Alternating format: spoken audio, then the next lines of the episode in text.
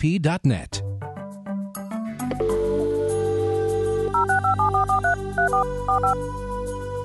This is the Bible Line, a live radio call in program with Dr. Carl Broggi. Dr. Broggi is the senior pastor of Community Bible Church of Beaufort, South Carolina. And for the next hour, he's available to answer your questions, providing biblical insight and wisdom for everyday Christian living. Our phone lines are open, and if you have a question, you may call 525 1859 locally or outside the immediate area, call toll free 877 924 7980. Now let's join Dr. Carl Broggi. Study and show yourself approved of God as a workman who's not ashamed, accurately handling the word of truth. We welcome you this hour of the Bible line. So glad to be with you. And if you have a particular question or issue that you'd like to discuss today, all you need to do is call us locally at 843 525 1859, or you can email us here directly into the studio at uh, wagp.net um, or tbl at wagp.net.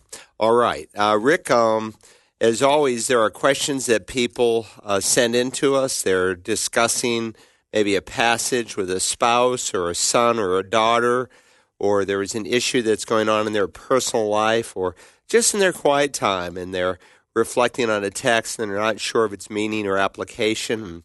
That's what we're here for for the next hour. And so you can call live and uh, you can go on the air or you can simply dictate your question. But let's go ahead and get started. I think we've already had some questions that have come in. Indeed, we had, Pastor. And uh, uh, the first caller said they'd like to know why did Jesus choose Judas and uh, as a disciple, and did Judas go to hell?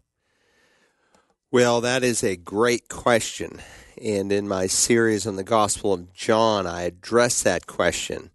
Uh, number one, Judas was not a believer. So let me turn to John chapter 6. If you remember, uh, there are seven miracles that are recorded in the Gospel of John, five that are unique to him, two that are shared in the other Gospels, and one that is shared And it's a miracle that's found in all four Gospels is the feeding of the 5,000. And it uh, a very, very important miracle. But what's interesting with John is he doesn't use the typical word for miracle. He uses the word semeion, which is a, a, a word that basically means a miracle with a message. And so, with the various miracles that John records, there's a message that goes with it. And of course, he is the only one who records this message. It's called the Bread of Life Discourse. And if you remember, Jesus likened um, great truths about himself through the feeding of the uh, 5,000. That's 5,000 men, excluding women and children. So, conservatively, 15,000, probably more likely, at least 20,000 people were fed. And then, of course, when it's all over and the miracles are done and the food is gone, uh, they leave by the droves. And we learn in Scripture that after the miracle was done, he, of course, uh, gave this sermon uh, in a place called Capernaum. We'll be going, God willing, to Capernaum in September of 2019 as we go to Israel. It's a real place, and there's a real synagogue there. But uh, they they just left, and then Jesus turned to them and he said, "Well, are you going to uh, leave as well? Uh, does this cause you to stumble?" And of course, uh, they said, Lord, you know, who else has the words of eternal life but, but you? No, we're here to stay. And so Jesus said, But there are some of you who do not believe. For Jesus knew from the beginning who they were and who did not believe. And then he says, And who it was that would betray him. For this reason, I've said to you that no one can come to me unless the Father has granted uh, him that life. Now, people, of course, can resist God drawing him to to themselves. Uh, they have a decision that they need to make. But the Bible is very clear that Judas, from the beginning, did not know the Lord. Now, one of the, uh, I guess, points of debate that comes up very often is how does this fit into God's sovereignty and man's human free will? In other words, if Jesus knew from the beginning, that Judas was going to betray him. And Judas, of course, uh, died as an unbeliever. Uh, we read in John 13 Uh, Jesus is really even reaching out to him when he washes even Judas's feet, and he doesn't use scalding water. I mean, he cares about the man. He is even giving him one last chance. But Judas uh, willfully chose to rebel against God, and then Satan entered into him, and it was all over. Uh, he had made his decision and he had sealed it. Now, there is this balance between God's sovereignty and human responsibility. So I do not think, like some present Judas, that he was a puppet of sorts. Um, and it is difficult for many to reconcile this concept of free will, as most of us understand it, just what it means, with God's foreknowledge. But that's because they take a different definition and a different take on foreknowledge. The word foreknowledge is used in a number of times in the New Testament itself, where it's defined by examples of just prior knowledge. So God knew in advance that Judas would betray him. And by the way, this was prophesied in the Old Testament. The prophet Zechariah spoke of, of the fact that Judas would betray him for 30 pieces of silver. And the psalmist also in Psalm 41 uh, also spoke about the one who would lift up his heel against him. And Jesus quotes that in Matthew 26. When Judas, of course, rebels, he betrays him for 30 pieces of silver, and then he goes out and he hangs himself. So Jesus made it very clear that Judas is the son of perdition, that he was a lost man. But Jesus choosing him did not in any way mitigate against his free will. Yes, he knew in advance that he was going to betray him. And again, I think that's important because it substantiates one the prophecies that were written in the Old Testament, Christ's knowledge of those prophecies, but it also, you know, proves that Jesus was the Messiah, that he would choose one because he is the omniscient God and the foreknowing God who would rebel against him. So Judas uh, could have become a believer, and then Jesus, you know, but but but he didn't. Uh, but he had a free will, and God knew that he would freely reject him. And so he's prophesied of in advance. So it's really, among other things, it's a pointer. It's a neon sign saying that Jesus is Messiah because he fulfilled all 300 plus. Dr. Walvoord puts it at 333, uh, but he fulfilled all 300 plus prophecies concerning his first coming. Every single one of them was literally fulfilled. And Judas was a demonstration of that. Again, he's not a pulpit puppet. He chose to rebel against God, but God, knowing in advance that this would happen, uh, indeed wrote of it in the Old Testament, and then Judas lived it out. So Judas died and he went to hell, not because, of course, he committed suicide, as many falsely assume. It is possible for a Christian to commit suicide, but he went to hell sooner than he would have uh, because he rejected the Lord God as his personal Savior. Uh, he was filled, among with other things, with greed. He, he was pilfering the um, the treasury that they carried, the, the the petty cash, so to speak, where they paid their daily needs that were contributed to them from different disciples. A num- number of women gave financially to Christ's ministry. The Bible reminds us of that, and those needs were met as they traveled from day to day. And he was stealing from that fund uh, he was filled with greed, and greed is a form of idolatry. And many people are kept out of the kingdom of God for their simple love of money. And Judas was one such person. So you'll never meet Judas in heaven because he rejected the Savior and chose the things of this world and the fame that it might bring. He, of course, was hoping that Jesus would, you know, conquer Rome, and he didn't meet his expectations. So he ended up turning his back on him, and today he's lost and forever in the awful place of eternal retribution. 843 525 1859 if you have a question on today's Bible line. And Katie from Hilton Head writes How do we balance the understanding that believers' sins are forgiven with the fact that we will have to give an account to God for our lives? What happens if we end up with a poor account to give? And she quotes, uh, or she references 2 Corinthians 5.10 and Romans 14.12. Well, 2 Corinthians 5.10, of course, says that we must all stand before the judgment seat of Christ, that each one will be reconciled for his deeds done in the body, be they good or bad. So there is a judgment that God's people will someday face, the Christian judgment. Of course, it's distinctly different from the great white throne judgment. This judgment takes place in heaven, and it's not to see if we get into heaven, but how we are rewarded in heaven. And Paul uses the first person plural verb, and that even as the great apostle that he was, he includes himself in this. And he uses it, of course, as a motivation for him want to be uh, to please the Lord with his life. We must all appear before the judgment seat of Christ. In Romans 14 and verse 12, it says, So then each one of us will give an account of himself to God.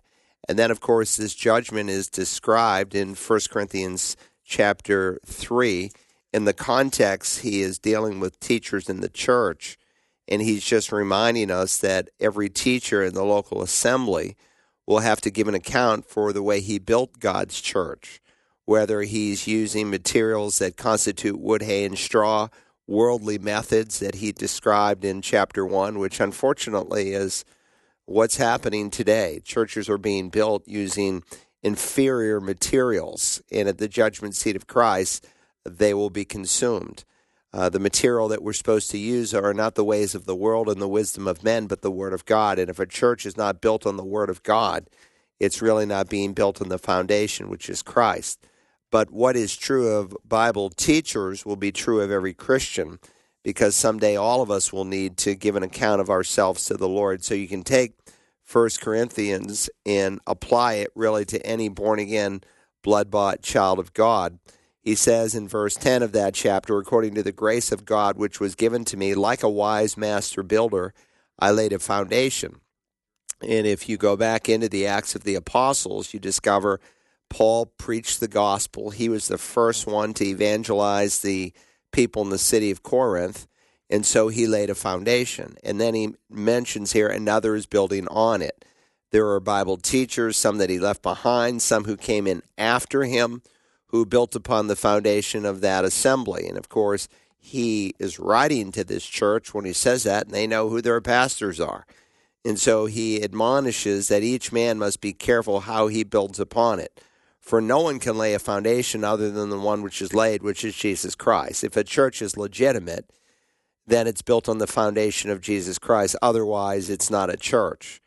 But the way you build on that foundation can be very different. If any man builds on the foundation with gold, silver, precious stones, wood, hay, straw, each man's work will become evident, for the day will show it. The day he's referring to is the judgment day that Christians will face, when each one of us will give an account of himself to God. And if we've used gold, silver, and precious stones, that's one category, and some try to uh, differentiate what a gold work looks like because silver work or precious work. And I've read a number of uh, different commentaries in the last 30 years on that, but really it's difficult to do. I think the major point that he's making is there's two categories those kinds of things that are imperishable and those that are cheap and uh, will be consumed with fire. I think that's the point. The day will show it because each man's work will be revealed with fire and the fire itself will test the quality of every man's work. So God is interested not just in what you do, but how you do it. And you can be engaged in spiritual things, but if you're not doing it in the fullness of the Spirit, which, by the way, is the broader context, because he's paralleling a carnal Christian with a spiritual man. And we are to be spiritual people. We are to walk in the fullness of the Spirit and not in the energy of the flesh. So you can do a an activity that might be a good activity to do. You could serve children in your church this week, but if you're not filled with the Spirit, at the judgment seat of Christ, it will be wood, hay, and straw. It will be consumed with fire. So he reminds us that God is testing the quality of each man's work. Now, to bring it back into your question, yes, all of our sin is forgiven, past, present, and future. And so this is not a judgment on sin this is a judgment on service. But if you are out of fellowship with God as a believer, then you're living in sin. Now, it may not be the overt sins of the flesh, but if you're just walking in the energy of the flesh and you're not depending upon the Spirit of God, then you're storing up wood, hay, and stubble. Whatever you do, no matter how earnestly you do it, if it's not done by the Spirit's help, then it's wood, hay, and stubble. And and, and that's time that is spent that is wasted time. It's service time that is wood, hay, and stubble time. And so he reminds us if any man's work is burned up, he will suffer loss. What kind of loss? A loss of reward. But he himself will be saved, yet so is through fire. Saved but singed, so to speak. And there's a lot of Christians like that when they meet the Lord at the judgment seat because they did not walk in the power of the Holy Spirit and they spent more time out of fellowship with God than they did in fellowship with God, it will be wood, hay, and stubble.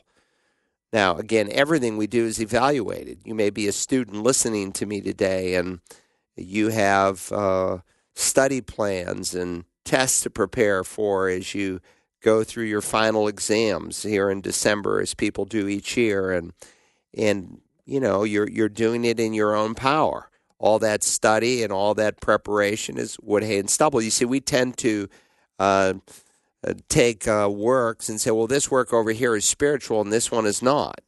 No, it's uh, just as spiritual a work for a mom to be at home today, cleaning her house and changing the diapers of little infants, as it is for someone to be sharing the gospel or teaching the Word of God. Everything is spiritual in the realm of God. Every work, everything we do is evaluated at the judgment seat of Christ. Now, it is true, with that said, that if a person is a godly person and they're renewing their mind, they will also invest in things that uh, are important to God. It's important to God that you take care of your child well, that you teach your child the w- Word of God. It's important to God that you share your faith. It's important to God that you honor the first day of every week, the Lord's Day. You gather with His people it's important to God that you uh, find out what your spiritual gift is and you utilize it and you serve it. So, everything that we do, when the church is gathered, when the church is scattered, uh, it's all spiritual work and God will evaluate it. So, this is not a sin. This is not a judgment for sin. This is a judgment for service. And when we're in sin, we can't serve God appropriately, and it's wood, hay, and stubble time.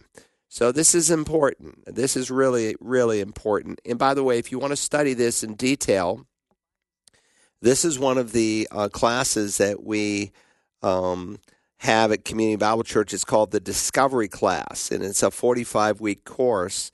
And one of the sessions in that 45 week course is how to develop an eternal perspective. And we spend three weeks just on that. And we look at what is it that constitutes treasure laid up in heaven. Jesus told us to lay up treasure in heaven. Why? Because there's reward. He's not, again, teaching us to earn heaven. And Paul is not teaching us that um, we'll go to purgatory for a period of time. And this is a classic text, of course, that Roman Catholics use to defend the doctrine of purgatory, along with a non canonical book, a book that God didn't inspire called Second Maccabees. And they take Second Maccabees 12 in 1 Corinthians 3 and they bleed them together and they create the false doctrine of purgatory. No, Christ on the cross uh, satisfied the Father's demands. He paid in full all the wrath that our sin deserves. So this is not a punishment. This is an evaluation with a reward that is in view. Uh, God is going to reward people varying amounts in eternity, and it will make a difference to us. And uh, we should do it not for the reward's sake, but because of our love for Christ. And Christ told us to store up treasure in heaven. And because we love him, we want to obey him. And we love him because he first loved us. That's a great question. Let's uh, go on to the next one. Well, Pastor, we've been doing this program for, gosh, over 25 years now. Mm-hmm. And I don't think, uh, you know, we've had multiple questions that keep coming up from time to time, but I don't think we've ever had this question. All right. Uh, they just called it in. This person would like to know with the progression of robotics and artificial intelligence, is it possible that there is a demonic influence with human created beings because these robots are so lifelike? Uh, repeat the last part of that. I just want to make sure I understand the question. okay. All right. Um, is it possible that w- there is a demonic influence with these human created beings because these robots are so lifelike. You know, these robots they're making now, they they look almost human. They they jump, they talk. Anyway, there's there's a progression, and this, right, I guess this right. listener is wondering whether there's a demonic influence in these robots that are looking so human like. Well, yes and no. Let me let me hit it in the broad category first. Uh, what comes to my mind immediately is what the Apostle Paul wrote in the book of Ephesians, the second chapter. And so in Ephesians 2, it says, And you were, he's speaking to people who are now saved, you were dead in your trespasses and sins in which you formerly walked according to the course of this world, according to the prince of the power of the air. That's one of the titles that is given for Satan of the Spirit that is now working in the sons of disobedience. Among them, we too all formerly lived in the lust of the flesh, indulging in the desires of the flesh and of the mind, and were by nature children of wrath. So he describes the evil one as the prince of the power of the air, and is that spirit that is now working in the sons of disobedience.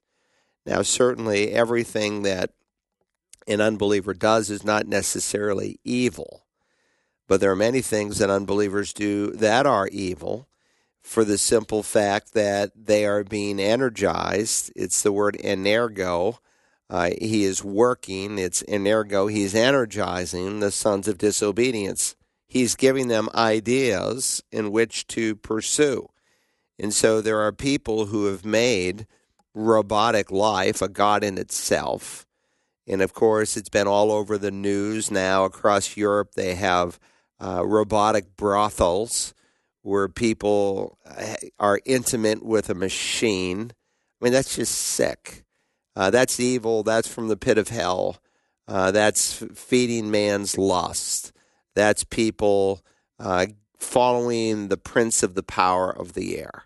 Uh, so I would say that these robotic beings are machines, but believe me, they are not people in any respect, and they are not uh, in any respect, uh, you know, like accountable to God. They're machines. Machines are not made in the image of God, only humans are. God breathed into man the breath of life. That's what distinguishes us from the animal world and the created world, and we might add the mechanical world. So, but with that said, that doesn't mean that Satan is not behind some of these uh, artificial intelligent ploys that are going on in the world and what, mm, of course, very often Satan may use for evil, God can use for good. And so the internet is a great tool in and of itself uh, that is being used in a great way for the glory of God. And yet it's also a tool that Satan is using to communicate false ideologies and uh, to feed the lower sinful nature of man. But if you're asking if these robotic beings, so to speak, though they look very human like, are somehow spiritual created machines, they're not. But what I would say is that behind certainly some dimensions of this, there was a thought that came from the evil one when Satan created uh, the idea to um, produce a machine that might be used for evil, how, whatever expression that might take. All right, very good. 525 1859. If you have a question on today's Bible line, you can also email us at tbl at wagp.net. And um, our next caller, this person actually called last week. We didn't get to it, but they uh, were wondering if there is a Bible believing church near Clemson, South Carolina. He's wondering if you perhaps know anything about a large church in Anderson, and is that a church that you would recommend? Well, the large church in Anderson that has multiple uh, branches across the um, state of South Carolina is not a healthy church. It's called New Spring.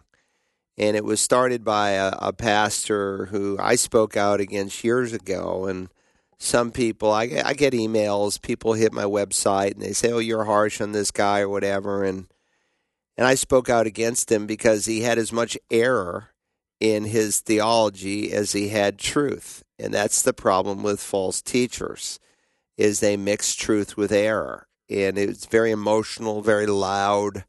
Uh, but again, those outside cosmetics is not what really caused me to speak out against him. It was his theology. Now he's defunct. He's uh, he's a thing of the past. Uh, he has since divorced his wife. He was on drugs and all kinds of problems, porn problems. It was huge. So New Spring Church was never, in my opinion, a healthy church. And I would say it's still not a healthy church because the leadership that runs it now were from his own choosing. And that would say a lot. How, how could someone who had their head screwed on straight follow, um, you know, that pastor? So Perry Noble was, you know, not a good leader. The first time I was introduced to Perry Noble was maybe, I don't know, 12 or 12 years ago, 10, 10 12 years ago. And he started actually in Anderson. And at the peak, he had 30,000 people in campuses across the state of South Carolina. And what was so sad was that he emptied out a lot of churches. And uh, this is partly the pastor's fault in those churches. It was their fault partly because they weren't grounding their people. And their people were looking for something, and there is a hunger. And so some guy comes along who's really flashy and he steals the sheep away. But the churches in South Carolina took a huge hit, and that a lot of, especially the Baptist churches, the Southern Baptist churches that represent the largest denomination in this state, were emptied out. It hurt their missions programs, and that so many of the churches um, that were giving to uh, national missions, the cooperative program, were no longer able to give because the people weren't there and they were struggling just to keep the lights on. And now he went south and and of course, they're in the midst of a scandal now, and and, and this is not necessarily a um, a uh, theological scandal, and it could happen to any church. And I pray all the time that God will protect us. Uh, we we have when someone comes to Community Bible Church, we have how many cameras, Rick? Now we've got over seventy five. Seventy five cameras, and we're watching every square inch of the building. Uh, but they had a volunteer who molested. I, at first, it was 14, and I think they added eight to the number. And they had cameras, but nobody was watching the cameras. And and two, they had policies that, to me, are antithetical in our thinking. You don't have men. We have no men that ever bring children to the bathroom. Uh, it's all you know. Everything's we we go to the tenth degree to protect our children. We had someone accused falsely one time, but we had cameras to prove that it was a big lie, and he was exonerated completely. We added many, many, many, many, many more cameras even since then uh, to protect outside because we live in a day of terrorism where someone could come in and so people are watching the outside cameras, the inside cameras, protecting our children. But New Spring is not a good church. It's a bad church. I'm going to make some people mad already, but I don't care. I, you know, I'm going to protect uh, this family that has called in today and asked the question. Um, again, that doesn't mean all the other churches there are good. First Baptist Church of Clemson is Cooperative Baptist. That's a rotten denomination. We've got two Cooperative Baptist churches right here in Beaufort.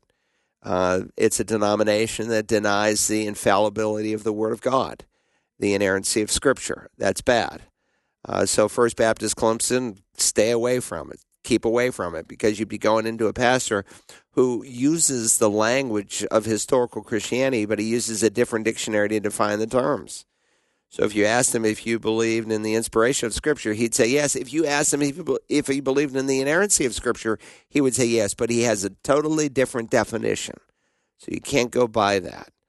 Um, there is a church in, there's a lot of churches by the name Cross Point and some are really solid and some are not so solid.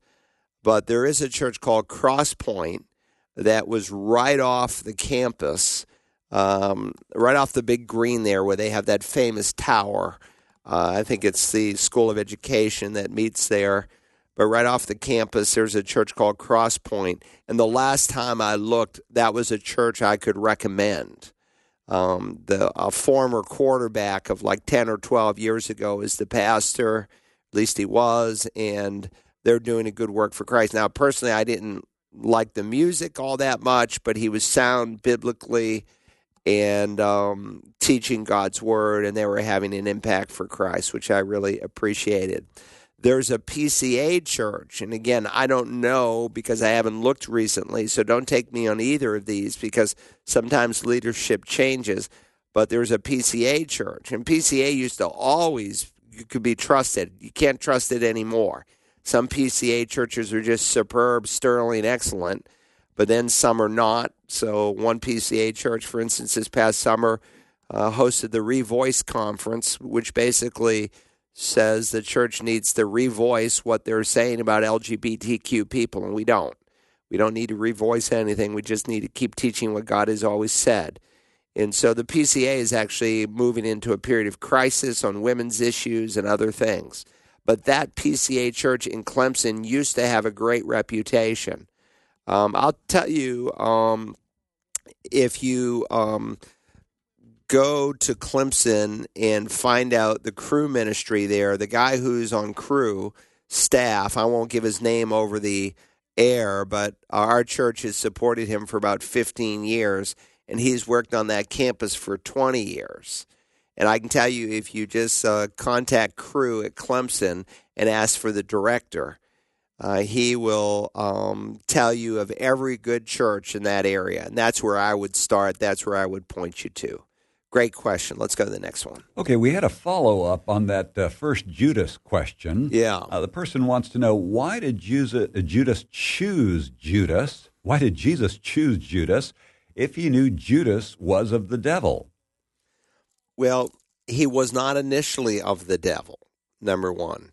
Um, he, he became a devil. Did I not choose you, the 12, and yet one of you is a devil? he had an opportunity to believe on Christ, but in the course of time, he made a decision in his heart to follow the evil one. So again, it gets down to how free was Judas. He was totally free. He could have believed on Christ, and Christ could have chosen, if he so decided, another apostle who would have betrayed him. But the prophets wrote, again, these are uh, reasons that God gives us for believing that Jesus is the Messiah and the prophets wrote that one of his close friends, he's called a close friend. So Jesus treated him as a friend. Jesus wasn't mean to him, he wasn't ugly to him. Uh, he even washed Judas's feet. He cared for the man. He was reaching out, and there was much more than foot washing going on that night. There was an appeal about dealing with sin in the human heart. And yet Judas chose to reject the Lord. So God had written that this would happen. And I think he chose him for other reasons, not just to fulfill this prophecy, but as a constant reminder that not everyone who says to me, Lord, Lord, shall enter the kingdom of heaven.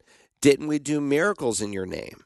Uh, yes. Didn't we cast out demons in your name? Yes. Did Judas do miracles and cast out demons in his name? Yes. Jesus commissioned all 12, and they all 12 did the casting out of demons and the performance of miracles. And so I think, among other reasons, God chose Judas as an illustration that someone can appear outwardly Christian but be inwardly lost. And to choose one who's even amongst the apostles who demonstrated that is God shouting from heaven that there needs to be more than just externals, but there needs to be an internal reality. And so Judas, in his heart, rejected Christ, and then in his heart, literally chose Satan. And so he can be called a devil. And Satan actually entered into him. He became demon possessed. And there was actually only two people in the Bible who are called the son of perdition. One is Judas, and the other is the Antichrist, and both are possessed people. The Antichrist, of course, he may be alive, he may very well be alive, but he will be possessed, at least during that final seven year period, because he will be of the devil. So these are people who preached in his name. Judas went out and preached in his name. These are people who do miracles in his name and cast out demons in his name. And yet Jesus will say, I never knew you. Not I once knew you, not I once had a relationship. See, some people falsely conclude that Judas was saved and then he lost his salvation. John 6 is very, very clear that he never believed. And John 13, a second time, echoes the same truth. He never believed. He never truly, really was a true Christian. Because again, when Jesus washes the feet of the disciples, um, he said this Simon Peter said to him, Lord, then wash not only my feet, but also my hands and my head. And Jesus said, He was bathed needs only to wash his feet, but is completely clean. And you are clean, but not all of you. So Jesus, of course, was teaching a lesson not just in servanthood, but truths about the need to live a clean Christian life. Because as we walk through this world, our feet get dirty. So you don't need another bath, Peter. Once bathed, always bathed. Once saved, always saved. But your feet get dirty as you walk through this world. And so he says, Not all of you are clean, for he knew the one who was betraying him. And for this reason, he said, Not all of you are clean. So Judas was never, ever, ever saved, never a true believer. But he was a demonstration of God's omniscience, of the inspiration of the Bible, and also a sign marker for us to be cautious and a sign marker for us even to examine our own lives. And that's the whole reason that Jesus raises it up in Matthew chapter 7. Because if you know the context of that chapter, it's in the end of the Sermon on the Mount, and he's drawing the sermon to a close, and he's reminding the people, and the key verse in the whole sermon, and that is, unless your righteousness surpasses that of the scribes and Pharisees, you'll never enter the kingdom of God. And so people have an external righteousness like the Pharisees. And I think it's kind of interesting that when Jesus brings it to a close, he doesn't go for some kind of ho hum average testimony, but people who cast out demons in his name, people who preached in his name, people who did miracles in his name. And it's possible for an unbeliever to do all three of those, and all three of those are illustrated in the Word of God. But with that said, they never knew the Lord. I mean, today, if we saw someone preaching and casting out demons and doing miracles, we'd say he's a man of God, a spirit filled man of God. And Jesus said, actually, not all of them are even saved. So uh, Judas has some lessons for us in this whole process. Good question. I hope that answers it. All right, 843 525 1859. If you have a question on today's Bible line, and we've got a live caller standing by, let's go to them now. Thanks for holding. Good morning. You're on the Bible line. Yes, good morning.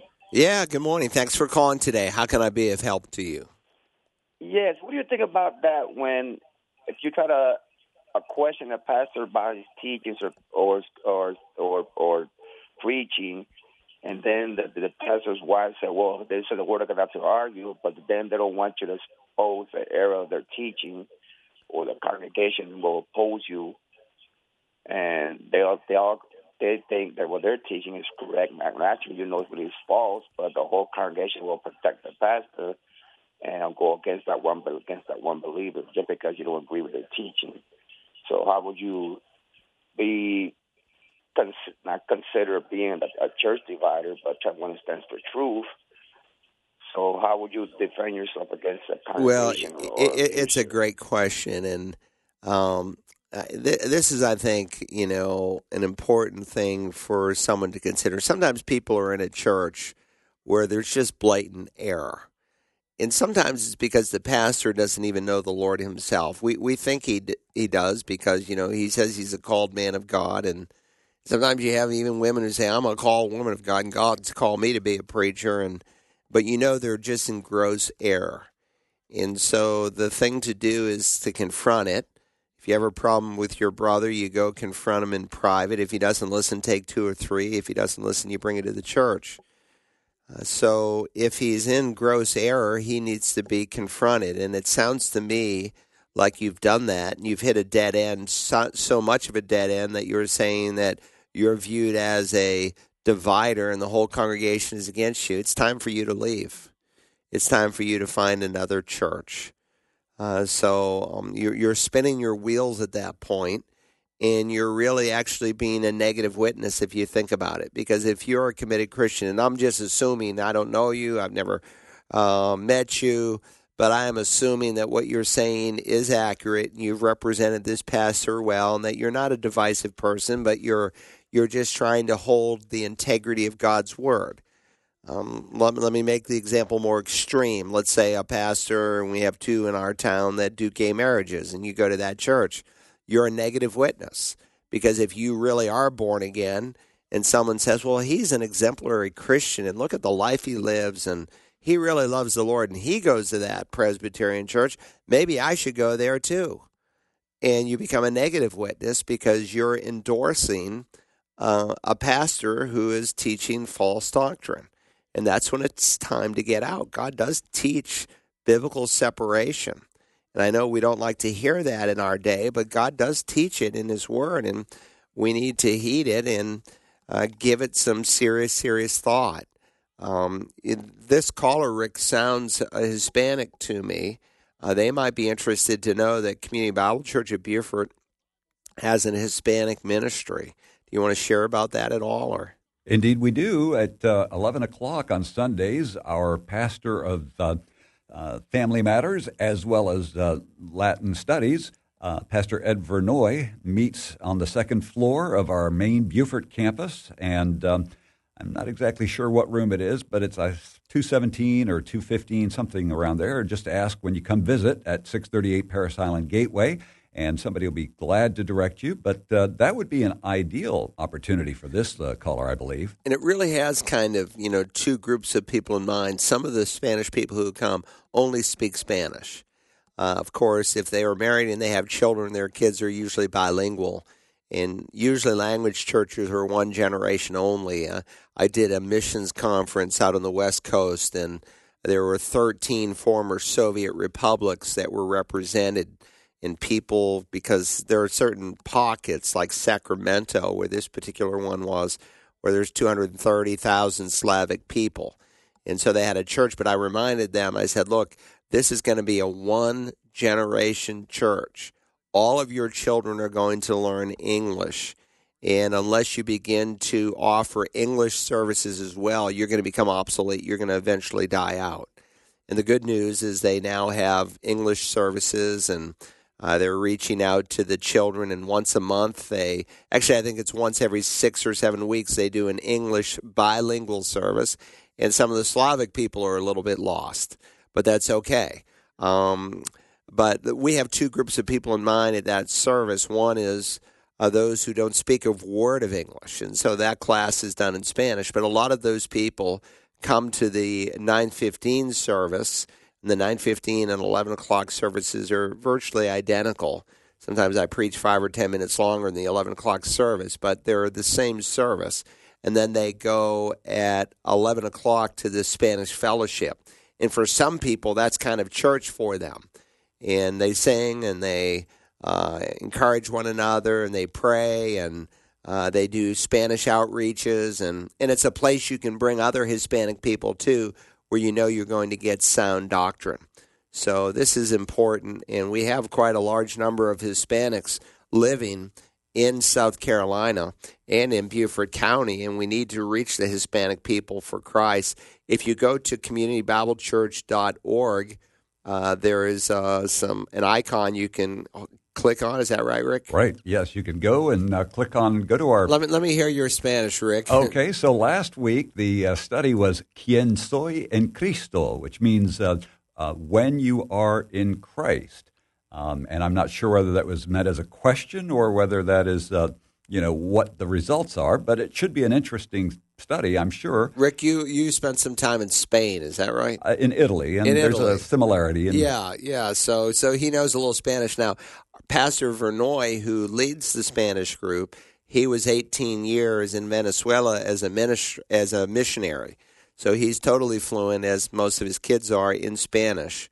Uh, there's not a there's not a Hispanic uh, drop of blood in him, but but he, he loves the Hispanic people as I do, and he wants to reach them for Christ. And so maybe maybe this person needs a change of venue and needs to think about that. So absolutely. And as I said, you can go to communitybiblechurch.us, click on our messages tab, and you'll see. Uh, all of the ones listed as, as Ministerio Hispanos We'll uh, get you. Ministerios a, Hispanos. Hispanos. That's right. We'll oh. give you a ah. sample of it. all right. All right. Very good. Thank you so much for calling, listener. And uh, our next caller wants to know um, he'd like actually some clarity on 1 Corinthians 3:17. Wants to know is it possible for Christians to commit suicide and still go to heaven? Well, it's possible for a Christian to do anything. Let him who thinks he stands be careful lest he fall. Uh, because no temptation has overtaken you, but such as is common to man. And God is faithful and will not allow you to be tempted beyond that which you are able. But with every temptation, the Bible says He'll provide a way of escape.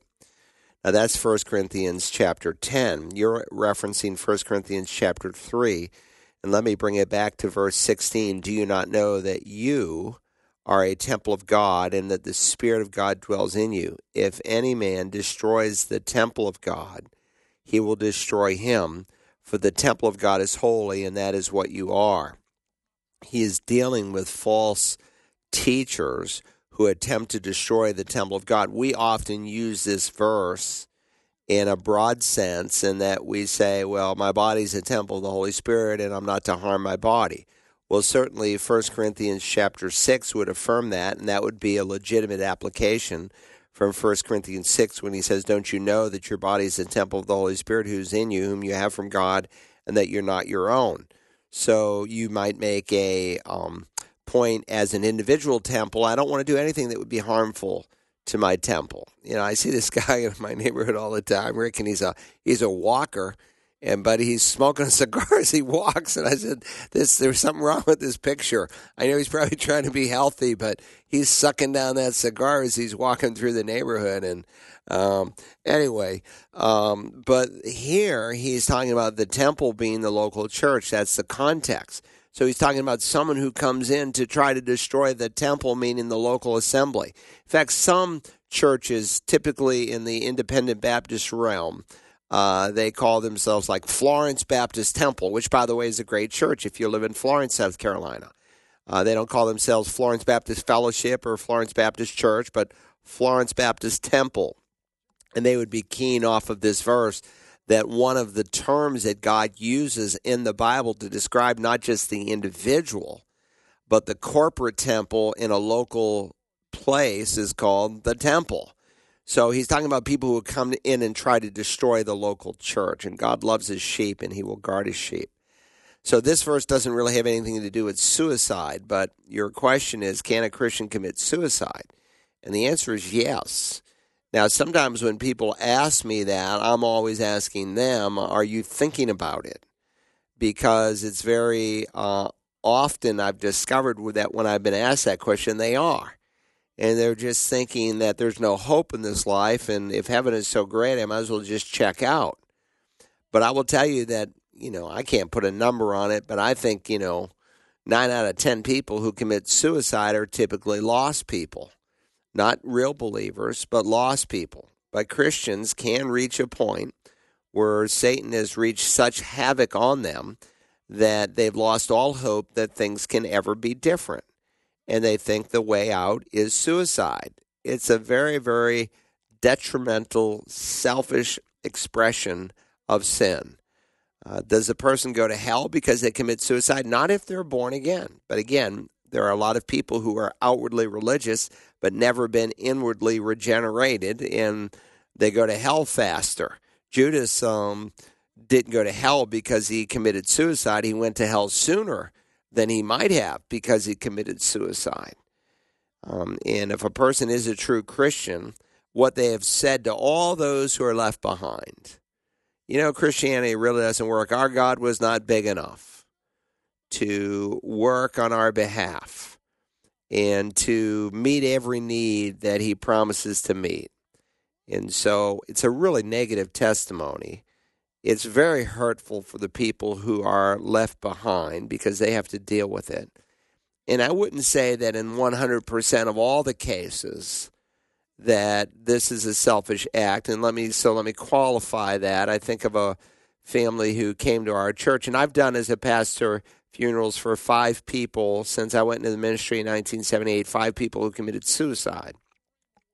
But one was a 16 year old boy, and he actually, they weren't even members of our church. They'd only been coming for about a month. I met he and his mother out in the hallway, and he was having some pressure, stress issues, and they put him on this one particular drug. And, you know, some of these antidepressants, if you just read the fine print, it says may create suicidal thoughts. And so as soon as he got on the antidepressant, he started having suicidal thoughts. And one day at the bus stop, he stepped out in front of a cement mixer truck. And that was it. Uh, very, very sad. Now, I don't think for him it was so much a selfish act as it was a drug that really got him all messed up on the inside. And people thought they were helping him, but they, they weren't in that particular case. And very often, a lot of drug therapy, and I'm not discounting it at all, but many times it ignores the bigger issue. It's a band aid approach to a, a bigger issue. But in most suicides, it's just a selfish act. And we think that this is going to be the solution. And it, the hurt, I mean, I just know as a pastor, I mean, I you know, I, I pastor a large church, and people come in every week for counseling, and people come in who, yeah, I was 11 years old, and my dad, I saw him shoot himself, and another person says, you know, I came home one day from church, and I found my dad hanging in the closet, and I mean, just one thing after another. And they deal with this, you know, 25 years later, and they come in for counseling and trying to get past it. And very often people blame themselves. And so it's just a very, very hurtful selfish, bad testimony thing. And it has implications when you get to heaven. And that if, say, God ordained for you to live 80 years and you only live 40 because you committed suicide, then you lost 40 years of service for the kingdom of God, and your eternal reward will be that much less. So um, I hope that answers it. And I would just say to this person, if it's even remotely in the back of your mind that this is an option for you, get help go get help today. Go go go talk to a trusted person and tell them what your feelings are, and you can be helped through this. Very good. I think we've got time for one more quick question. Uh, my, this is from Kirby, a listener here in South Carolina. He says, My mother's an unbeliever, she and my entire family. It breaks my heart. They are Episcopalians, and I've preached the truth to them many times to no avail. She's currently going through a Bible study with people at the church by Amy Jill Levine, or Levine. And some of the things are concerning me that she's learning from her messages. Do you know of Dr. Levine's teaching? I am brokenhearted for my family, Dr. Broggi, but it's so evident they are lost. Seems I can't have a conversation with mom or dad that doesn't come out as them saying I'm being so judgmental when all I'm trying to do is show them how their view is not in line with God's view via Scripture. And today my mother said, Well, I would think you'd listen better and less judgment and be less judgmental for what you claim to be. And that concerned me because, frankly, I was a bit frustrated because it's been the same story for years now, but I was wrong for being frustrated. Well, she is a professor at Vanderbilt uh, University School of Divinity, which is a liberal apostate uh, group. And so, uh, if you, of course, she has a Jewish name. Uh, she teaches New Testament as a Jewish person, but not as a believer in Jesus Christ. So she is a heretic. Uh, like a lot of uh, heretics, they're very appealing. Uh, they make you feel good. Uh, they give you messages that are positive sometimes and lead you down the wrong road. Uh, Jews for Jesus, if you go on their website and just Google her name, they will give you some help in terms of her wicked theology and as bad as it is. But, you know, can anything good come out of Nazareth? Um, was asked one day by one of the disciples, and it was a great question and a legitimate question. Um, but you could equally ask, can anything else good come out of Vanderbilt Divinity School? And the answer is no, because if you were a true believer, you wouldn't be teaching there. It's apostate. It's it's um it's like Duke Divinity School and uh, Emory Divinity School in Atlanta, and uh, just so many of these schools that have gone south that don't have the gospel and a very eclectic theology, and um, so she, she's she's not someone that you would want your mother to follow. So how do you approach your mom? And that's really the bigger question. Uh, it comes down to an authority issue. You see, this is what false teachers do. This woman teaches New Testament at this divinity school. So she's going to open up the Bible, but she's not going to lead people in the right way. So things need to be tested. We need to be discerning. And so what you would need to do is actually probably listen to at least a snippet of her message. And what these false teachers classically do is they take verses out of context. You can make the Bible mean whatever you want if you take it out of context. It says in the Bible, there is no God. But contextually, it says the fool has said in his heart, there is no God. And so what you would need to do is to listen to some snippet say, well, mommy, this is what she said from Matthew 25, but let's look at this in its context. And you see, this is a very, very different meaning than what she has given it. And so um, The biggest thing is to try to take your mom through the simple plan of salvation. You might want to use would you like to have God as your friend? And just say, hey, mom, would you watch this with me and give me your opinion? Since you have such a hunger to, to study right now, I would just really appreciate your opinion. Now, if you say, Mom, you're lost and you need to listen to this, you're going to put her in the defensive mode. But when you ask her for her opinion, that puts it in a different realm. Well, we're out of time. Thanks for being with us today for the Bible Line.